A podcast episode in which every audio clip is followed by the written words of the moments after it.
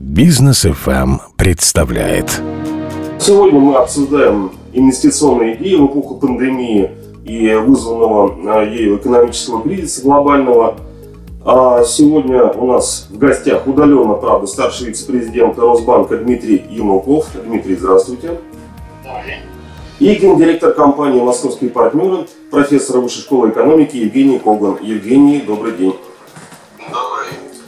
А, и в импровизированной студии бизнеса ФАМ обозреватель Михаил Задорожный.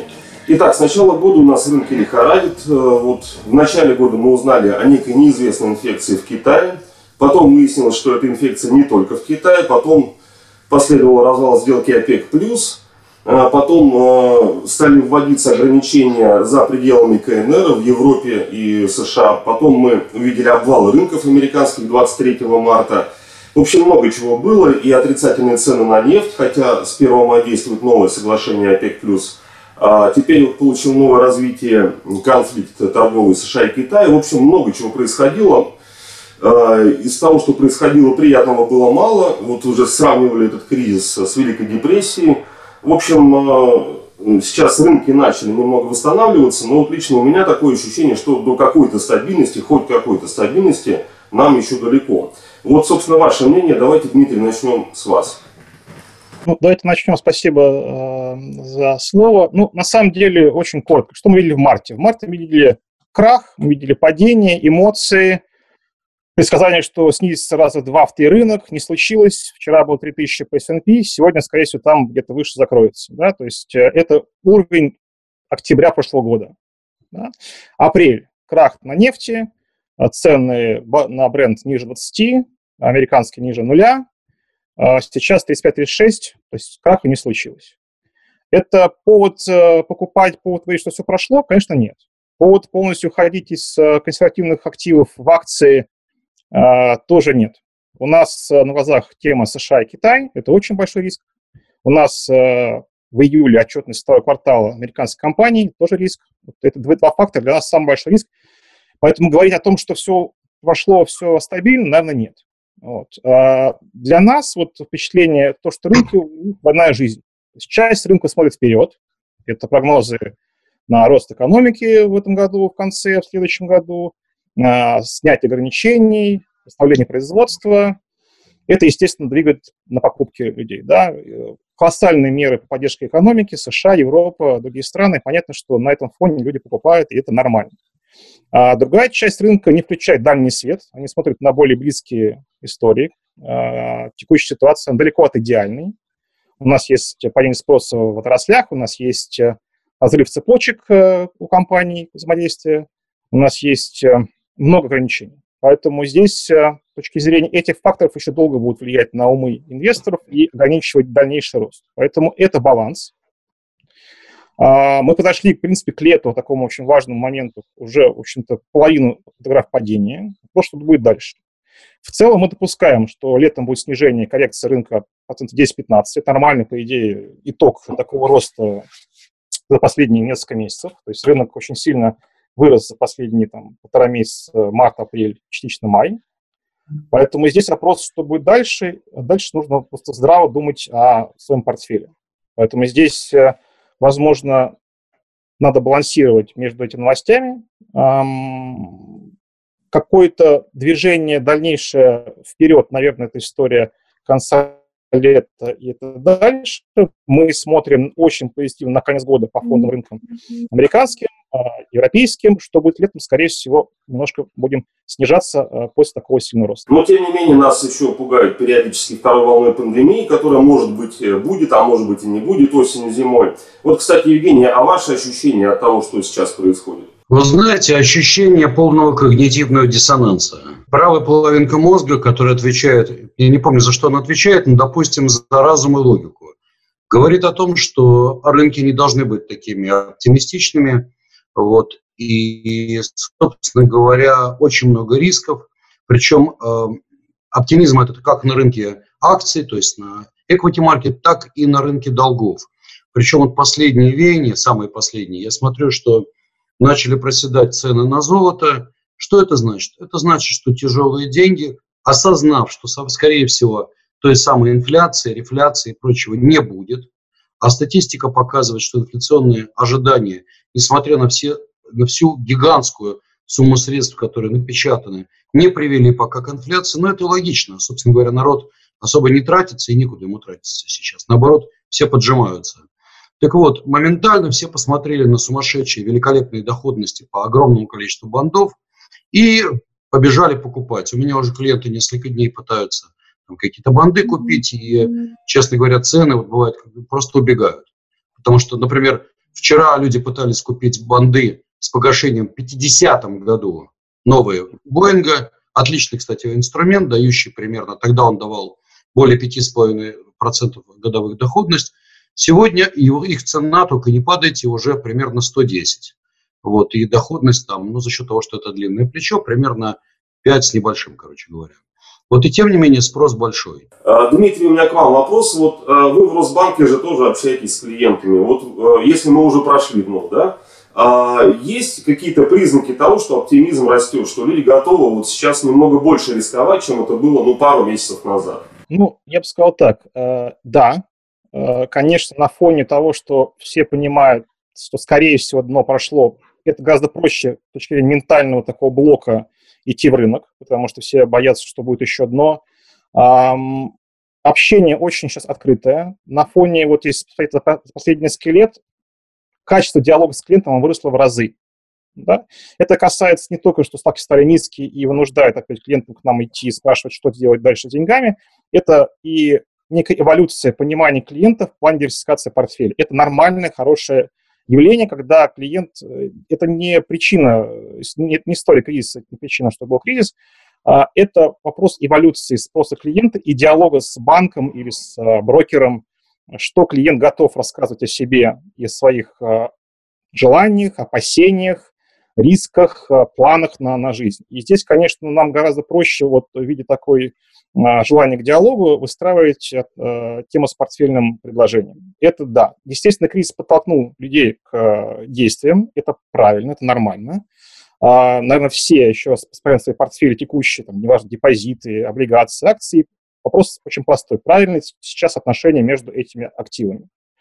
А, да, согласен, мы не знаем точно будущего. У нас есть э, предположение наших аналитиков о хорошем росте рынка фондов дальше, там, к концу года, в следующем э, году. Понимаем, что ставки будут снижаться Банком России, это уже а, ожидание в июне полпроцента, наши коллеги еще считают до конца лета еще будет снижение, поэтому здесь э, есть некая уверенность вот в этом компоненте. А, наверное, можно говорить о компоненте нефти, что тоже будет постепенно останавливаться там, к 40-45 к концу года, в следующем году. Поэтому здесь э, вот эти моменты дают возможность более четко с клиентом выстраивать логику дальнейшей работы. Понятно, что мы не э, адвокаты полностью уходить в риск. Это неправильно, тем более по отношению к клиентам категории private, э, быть адвокатами только риска. Депозиты совершенно нормальный инструмент в рублях до сих пор, хоть и есть налоги теперь с следующего года. Так снижать все равно для нас это хороший элемент, а ПЗ тоже хороший элемент. Облигации Минфина в долларах, в евро тоже хороший элемент, но, естественно, от него можно отталкиваться и дальше по каким-то более интересным историям. А по акциям это прямой выход на рынок, это структурное решение, которое мы делаем с помощью наших коллег из э, группы SG. Это преимущество нашего банка, на самом деле, большое, потому что за спиной очень э, сильная платформа. Ну хорошо, тут, конечно, вопрос именно балансировки портфелей, потому что, а, ну вот я помню, там истории все говорили, ах, сейчас фарма вырастет. Я посмотрел фарму, ну как-то не сильно она растет. Значит, э, растут IT-компании, э, интернет, э, значит, компании, но они тоже растут, растут. Вот у меня такое ощущение, что Zoom, через который мы с вами общаемся, это мыльный пузырь. Вот. И поэтому чем балансировать? Все в итоге, ну, многие, во всяком случае, в итоге все советы сводят к тому, что покупайте долг.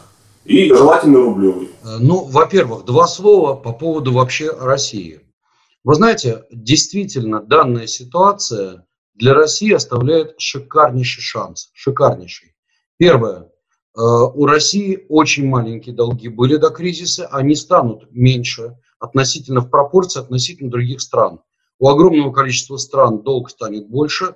Мы же, ну, здесь можно поругаться на тему, что могли бы увеличить свой долг и немножко покормить народ. Но это отдельная тема. Мы сейчас с вами не в политику играем. Вот. Но, тем не менее, благодаря тому, что наши власти зажали кубышку, скажем так, и не торопятся ее распечатывать, и не торопятся занимать деньги, э, у России будет очень сильная стартовая позиция после кризиса. Это первое. Второй момент. Наши ценные бумаги безумно дешево. Если мы посмотрим соотношение P-ratio, даже вот самое банальное такое, знаете, в лоб, P-ratio по России и по другим рынкам, мы увидим, что P-ratio у нас в 3, в 2, в 4 раза ниже, чем в других рынках. Невероятно низко. Ну, 4 я загнул, скорее в 3. Так вот, а, за счет чего мы тоже прекрасно понимаем? За счет того, что у нас очень любят миноритарных акционеров, за счет нашего замечательного инвестиционного климата – и, и наконец, за счет, ну, извините, санкций. Так вот, э, фактор санкций. Вы знаете, действительно, фактор России сегодня уходит э, на второй план. Есть более bad guys, чем мы, как выясняется. И, соответственно, упор будет на них. Нам э, повезло в этот раз стоять немножко в стороне. Соответственно, деньги, я думаю, что будут идти на наш рынок. И вот этот процесс снижения ставок будет, а, который будет продолжаться явно, будет тащить на рынок новых и новых и новых инвесторов. Это первое. Э, второе. Э, на наш рынок, несмотря на пункт 2, что я сказал, наш замечательный инвестиционный климат, я думаю, будут приходить деньги, потому что вопрос альтернативы. Другие рынки безумно дешевые, дорогие, извините, и к нам будут приходить. И, наконец, наш корпоративный долг, вы правы, э, он действительно сегодня ну, не настолько такой большой, я бы сказал. И, опять же, даже наши корпорации в этом плане, ну, не давали им занимать. Кризис не позволял, еще что-то раньше. Сегодня вот из-за этого, как говорится, не было бы радости, да несчастье помогло. А, Дмитрий, теперь к вам вопрос. Вот я понимаю, что, конечно, никто не будет сейчас говорить о том, какими именно инструментами балансировать портфель э, и вообще там, э, чего прикупить, чего продать. Но в целом, вот э, по общению с вашими клиентами, вы сейчас как бы наблюдаете какую-то тенденцию к тому, что они действительно перемещаются в рубли? Ну, я бы сказал, наверное, скорее всего, нет. Традиционные клиенты, которые больше тяготеют к валюте, они в ней и остаются по разным совершенно причинам. Это и бизнес, это и расходы, это и опасения дальнейших потрясений, это нормально. Просто уже к банку дать им инструмент работы с валютой, да, потому что не все в долларах сидят. Есть еще евро, есть еще франки, есть еще фунты и так далее, и так далее. Ну, конечно, меньше, меньше, естественно, пропорции, понятно, тем не менее они, они есть. Вот. А по рублям понятно, что э, у клиентов сейчас две истории в голове помещаются с трудом. Это ставки 5 и ниже по рублям. Вторая история очень важная – это налоги на депозиты. На самом деле в России это еще такой неосознанный элемент, который еще предстоит к нему подступиться и понять, что доходность портфеля, если это депозитный портфель, это значит минус 13%. Поэтому мы уже, естественно, общаемся с клиентами, делаем им семинары, объясняем с помощью наших партнеров, э, компаний юридических, что будет дальше, с этим жить. А, поэтому, но в рублях есть инструменты, на самом деле. Их много. Это депозиты, это облигации. Да, мы не показываем сейчас клиентам, скорее всего, облигации третьего эшелона. Это риск текущей ситуации. Я лучше подождал бы еще квартал-два, посмотрел на компании, что у них будет с, с отчетностью, потому что можно бравировать э, пиар там какими-то моментами, но реальная отчетность, она будет чуть позже. Да? Вот, поэтому сейчас э, в рублевых облигациях доходность, которую показываем мы на портфеле, это 5-7. Дальше для меня это уже риск. Лучше я сделаю структурный продукт для клиента более безопасный по эмитенту, чем, по, чем облигации третьего эшелона. Вот, но спрос есть. Эм, акции тоже, естественно, клиенты смотрят. Э, акции Понятно, что мы увидели в этом году эффект, который раньше двигал рынок, это дивиденды, снижение от, отмена. Уже сейчас идет речь, а что будет в следующем году с дивидендами. Туда уже люди смотрят, как будет дальше развиваться история с дисциплиной эмитентов по дивидендам, насколько они будут готовы дальше их э, как бы, возвращать или показывать больше, чем было. Вот это очень интересно. Поэтому здесь, конечно, идет речь о первом эшелоне, о тех эмитентах, которые платят дивиденды большие, чтобы можно было сделать альтернативу депозиту облигациям, ну, с учетом, естественно, риска для клиента. Поэтому диалог есть. А, хотелось бы вот еще что обсудить. А вот когда мы говорим о привлекательности рублевых инструментов, а, мы, значит, все обсуждаем, что сейчас у нас, несмотря на тренд на снижение ставки ЦБ, она все еще достаточно высокая, если сравнивать с тем, что у соседей там, да, в Европе или в США – и вот э, хочется понять, вот этот период благоприятный для рубля вот из-за относительно высоких ставок, э, которые держит ЦБ, сколько он продлится? Потому что Навиулина ясно дала понять, что будем снижать, когда будут условия, значит, инфляцию нам по итогам года обещают чуть ли не 3%, это там тоже достаточно низкий. То есть, как бы, а США-то куда им снижать? У них и так уже ноль. То есть, вот сколько все это может продлиться, по-вашему? Ну, давайте так, я скажу, что это полгода хороший есть разгон для инвесторов успеть войти по текущим ставкам, начиная с депозитов и заканчивая на акциями. Облигации, я думаю, что действительно будет э, вопрос уже качества эмитента, там будет еще доходность оставаться долго. Вот, но если инвестор интересуется таким спокойным активом, то сейчас нужно, наверное, действовать уже. Да? Либо это делать э, депозит на длинный срок, там три года, да? а ФЗ, облигации, первый, второй эшелон, третий, ну вот, вот надо очень аккуратно выбирать, там действительно могут быть проблемы. Восьмой год нас научил этому очень хорошо, на самом деле. Вот, поэтому это вопрос не ждать до осени. Июнь, июль будет снижение ставки существенное. А, в конце года, наверное, еще мы видим дальнейшее движение, поэтому вот, вот лето как раз и есть. В заключение нашей беседы, чисто по-человечески, вот что бы вы посоветовали сейчас тем, кто думает о том, куда вложить свои деньги? Не профессионально, а по-человечески. А вы знаете, что мне запрещено давать советы без определения вашего инвестиционного профиля. А ну-ка, анкеточку на стол, пожалуйста. Вот. А, ладно, я шучу. Теперь э, Эвир Сьебзадан, вы пока не слушайте нас, пожалуйста, ладно? Так вот, э, если будем считать, что это чисто дружеский треп, я бы сказал следующее. Смотрите, вот э, заканчивается карантин. В ряде стран уже закончился. Я тоже сейчас не в Москве нахожусь. В этой стране уже, где я нахожусь, уже все по магазинам бегают. Что наши любимые будут делать первым делом, когда вылезут из этого карантина? Ну, первое, понятно, пойдут к косметологу, без этого никак, а второе, побегут купить какую-нибудь тряпку. Почему? Потому что женщина без этого не может, это нормально. Вот, у нее носить нечего, потому что ничего нового. Соответственно, я думаю, что ритейл-сектор начинает э, сейчас быть интересным. И пошли, кстати говоря, восстановления. Посмотрите, как растут тот же самый Tapestry, последние дни буквально, тот же самый Gap, и Леви Страус вот вчера вырос сильно, сегодня растет уже и так далее. Все вот эти компании очень неплохо себя сейчас чувствуют, начинают расти их акции. Это первое, я думаю, что есть потенциал определенный. Гэп, как говорится, делает гэпы.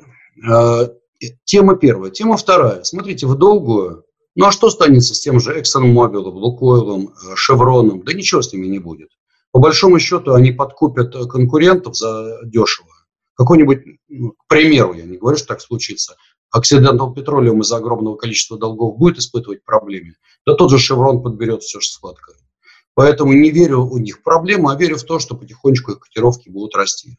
И они еще не достигли высоких уровней. Теперь обратите внимание, фармацевтика, пищевка. Чем все люди занимались на карантине? Они занимались тем, что в итоге потолстели на несколько килограммов. Соответственно, пищевые компании, у них котировки выше, чем до кризиса.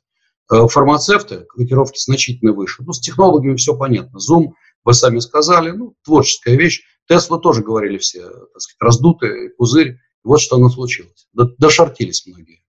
Вот, поэтому, еще раз, потребительский сектор – раз. Второе, смотрите, тот сектор, который сегодня никого не волнует, в него даже не смотрят – это военка.